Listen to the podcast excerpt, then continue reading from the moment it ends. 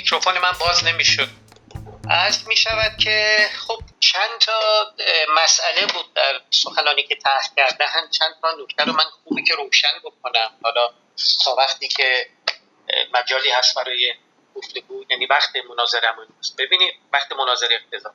ببینید جناب زئوس عزیز شما چند بار تعبیر توجیه رو به کار بردید توجیه اگر منظور اون بار معنای منفی که این کلمه داره من اتفاقا توجیه رو به این معنا به کار نمی‌برم. یعنی شما باید دلیل اقامه کنید له این مدعا که خدا وجود نداره.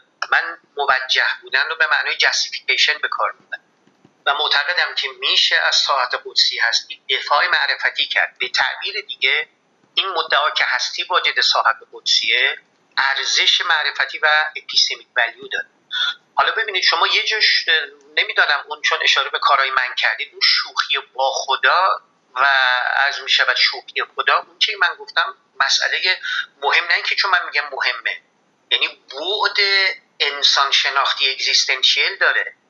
ببینید مسئله شر من توجه دارم و گفتم شرور انسانی رو از شرور طبیعی تفکیک می‌کنیم. همه سخن من اینه که یک مسئله منطقی رو پاسخ منطقی قالبا و بهش داد. اما یه بخش مهمی از مسئله شروع مسئله و سویه اگزیستنشیلشه همون سویه وجودیشه. و پاسخ دادن به اون یا حالا اشاره که به فرانکل کردم و دیگران اون بعد اگزیستنشیلش که منم آوردم مقفول مانده. من گفتم حالا چه در سنت نواندیشی دینی چه در سنت الهیاتی ما به مسئله اگزیستنشیلش پرداخته نشده کامل. و یا اصلا خیلی کمرنگ پرداخته شد و بعد اینکه شما میگید که من, من فکر می‌کنم چه در این باب ما سخن بگیم کمک می‌کنه. یعنی اون راهی که ویکتور فرانکل رفته تو سنت یهودی مسیحی ما هم در اینجا باید بریم. به این قصه بپردازیم. بله او فیلسوف نبود. منم توجه دارم. متفکر اگزیستانسیالیست بود.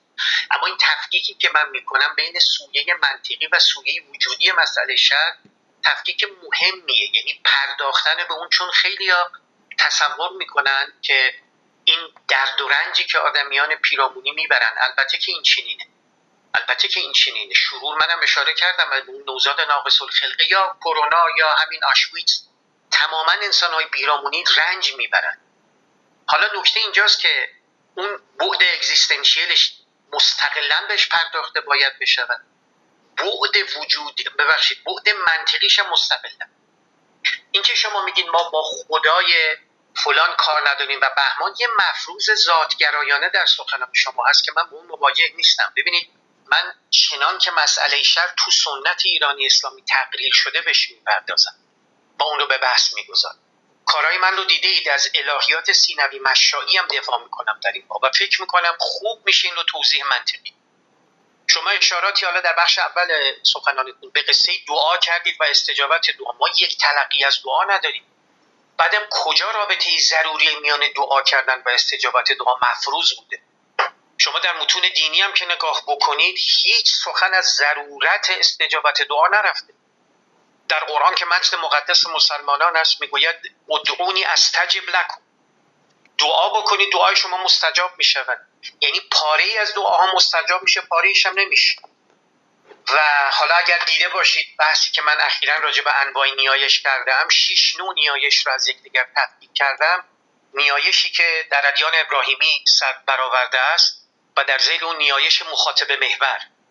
بعد نیایش عرفانی نیایش معنوی نیایش آرزومندانه نیایش حکیمانه اینا تماما که رواقیون می‌کردن فیلسوفان ما. من می‌خوام بگم ما وقتی که راجع به این مسئله سخن میگیم قصه دعا باشه یا نیایش قصه شروع باشه این کسرت غیر قابل تحمیل به وحدت رو در بحثمون باید ببینیم.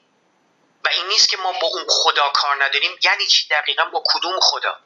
چون خدایی که ازش سخن رفته در سنت اسلامی ایرانی بروز و ظهور کرده در این سنت. در سنت عرفانی ما در سنت کلامی ما در سنت فلسفی ما اینا بروز و ظهورات. شما اگر می‌خواید به نسبتی میان مسئله شر و خدا بپردازید که ملاحظات انتقادی هم دارید باید همه اینها رو هر کدوم مستقلا بهش بپردازید. من در همون مصاحبه مفصل الهیات سلبی رو از الهیات ایجابی تفکیک کردم. خودم با رأی برخی همداستان ترم برخی رو نمیپسندم. در این حال یک کسرت اینجا وجود داره. موضع مختار من الهیاتی است که برمیخیزه از مش و مرام مشاییون و اینکه قائلم به خداوندی که واضع قواعد تو این تصویر دعا هم استجابتش یا بروز و ظهورش قابل تبیینه. چنان که من اونجا آوردم. کسی نگفته که دعاها ضرورتا مستجاب میشه. همچین ادعایی نشده. بعدم ببینید بحثی که ما داریم می‌کنیم قاعدتا بحث فلسفی الهیاتیه. از تعابیر ویتکنشتاین استفاده کنیم بازی زبانی دینداری متعارف. از بازی زبانی الهیات فلسفی از بازی زبانی عرفان مستقله. من اینجا الان کاری به دینداری متعارف ندارم. یعنی اونام یک چنان که از قول دیزی فیلیپس در اون مصاحبه هم یک نوع توضیحی می‌دهن در باب این قصه. من الان به اونا کاری ندارم چون بحث ما بحث الهیاتی فلسفیه. و توی این تصویر خب تلقی که من از خدا دارم میکوشم یه تلقی آببندی شده باشه. نه یه خدایی که آنتروپومورفیزم پررنگی داره به سان خدایی که بر عرش نشسته بر ابر نشسته و یه سلطان مقتدره. خب این یه تصویر از خداوند. اما در بحث الهیاتی یا عرض می شود الهیات فلسفی به تعبیر در و یا بازی زبانی عرفانی که الان ما بازی زبانی عرفان نمی کنیم در بازی زبانی الهیات فلسفی هستیم اون یه تصویر و تلقی دیگه ای از خداست. و در اون تصویر درک من اینه واقعا اخیرا هم در انگلستان برنامه پرگار بودم به زودی پخش میشه. راجع به تصورات مختلف از خدا در سنت اسلامی با دوست و برادر عزیز جناب آقای یوسفی اشکولی اونجا هم آنچه که الان عرض می‌کنم رو چون بحث تصورات تا مختلف از خدا اشاره کردم. ببینید یه تعبیری هست در عهد عتیق. میگه که اگه اشتباه نکنم در سفر خروجه که نام خدا را بیهوده بر زبان میابن این تعبیر تو عهد عتیقه. شبیه به این رو ما تو قرآن هم داریم. لیس کمثله شی یا هو اول و بالآخر از ظاهر و بالباطن نمیگم به لحاظ معنایی اینه با قرابت داره. یه جور خدایی که سویه تنزیهی داره. من وقتی که راجع به مسئله شروع بحث می‌کنم بحث فلسفی الهیاتی با هم می‌کنیم درکم اینه جد و جهدم اینه که آیا میشه تصویری از خداوند به دست تصویری در بازی زبانی الهیات فلسفی. بازم تاکید می‌کنم. که این تصویر با وجود تحقق شرور طبیعی سازوار باشه یا نه؟ پاسخ من مثبت البته. ببینید شما چند بار از خدای علم علل من اینو می‌خوام شما از خدا نام بردید که علمش علل اطلاق توانش. من می‌خوام میگم در الهیات فلسفی که من باور دارم خدا نمی‌تونه یه دایره بیافرینه که شعاش با هم برابر نباشه. یعنی قوانین طبیعت تخطی ناپذیره این رو فیلسوفان مسلمان هم حالا خصوصا حکمای مشایی هم گفتن. به همین خاطر است که وقتی میگید مسئله خدا من به اون تصویر خدا کار ندارم می‌خوام بگم تا چه تصویر و تلقی از خدا رو برکشیم. این تصویر و تلقی از خدا در سنت ما جاری و ساری. یعنی حکیمان فیلسوفان عارفان هر کدام از منظری بهش پرداختن. اگر خدا نتونه دایره بیافریند که شعاهاش برابر باشن که من این تصویر رو دارم یعنی درک و تلقی بنده. همچنان که درک و تلقی بوعلی و عموم حکمای مشایی از علم خداوند قدرت خداوند متفاوت بوده با یا متفاوت می‌تواند باشد. و توی این نظام فلسفی اون رو بشه توضیح داد. خدایی که واضح قواعد. خدایی که قواعدی وضع کرده و این قواعد در هستی جاری و ساری. اگر از تعابیر اونها بخوام استفاده بکنم چون بحثمون فلسفی امیدوارم این تعابیر برای مخاطبان رهزن نباشه و ملالانگیز احیانا. معتقدن دار تجرد این قواعد که هست میاد به دار تکاسف می‌رسه. و در هستی جاری و ساری میشه. و کسر و انکسار و تأثیر و تأثیر اینها با یکدیگر است. که امور در عالم رقم میزن از خلق نوزاد ناقص الخلقه بگیرید تا از می شود که زلزله تا اتفاقاتی از اون دست رویدن گل و سربرآوردن بوستان و انسانهای هوشمند و زیبایی در طبیعت و همه اینها با هم. بعد اون شما تو این فضا چنان که در اون مصاحبه و کتابم آوردم اون وقت قصه دعا رو از جنس روان کردن خواسته و عرض می شود که خواسته خود در هستی که اینم یه قانون از قوانین طبیعت. این خیلی با اون روایت که شما گفتید که فانتزی و ایناس فرق می‌کنه. کاملا یه مبنای منطقیه. یعنی دست کم اینه که میشه اون رو موجه انگاش و ازش سخن گفت و به نظر من موجهشم کرد. یعنی اینکه یک همون نیایش حکیمانه مطابق با آنچه که آوردم. حافظ می‌گفت چی حافظ؟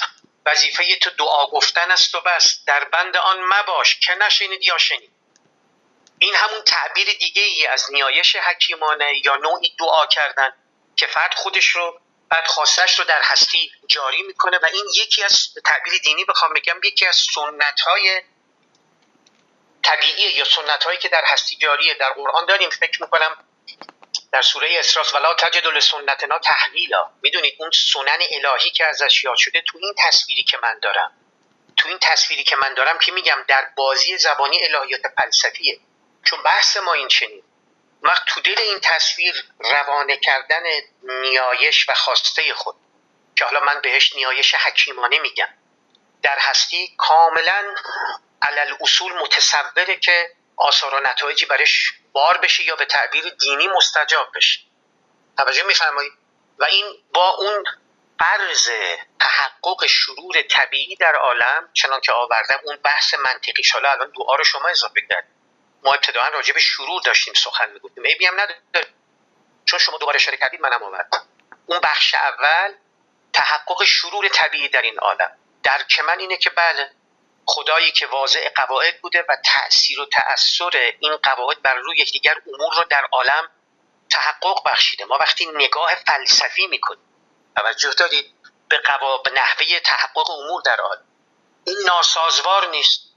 اون بعد منطقیش رو عرض می‌کنم لاجیکال اسپکتش و بعد میشه به لحاظ الهیاتی تصورات مختلف از خداوند رو به دست داد. شما یه مفروض ذاتگرایانه دارید.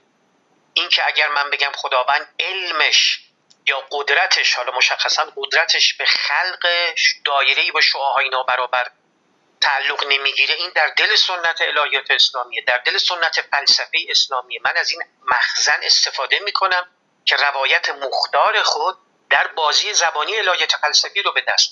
حالا دیگری و فلانی چه می‌گویند یا در بازی زبانی دینداری متعارف چه میگذرد در بحث الهیاتی فلسفی آلمانه ما مستقیما مربوط نمیشه و بعد هم من استشهاداتی که می‌کنم به سنت دینی به آرای فیلسوفان به متن مقدس برای برکشیدن این روایت بخشی از سه بخشیدن به این مقوله و ادبیات مقوله در عرض می شود زیل سنت ایرانی اسلامی. ارزم تمام.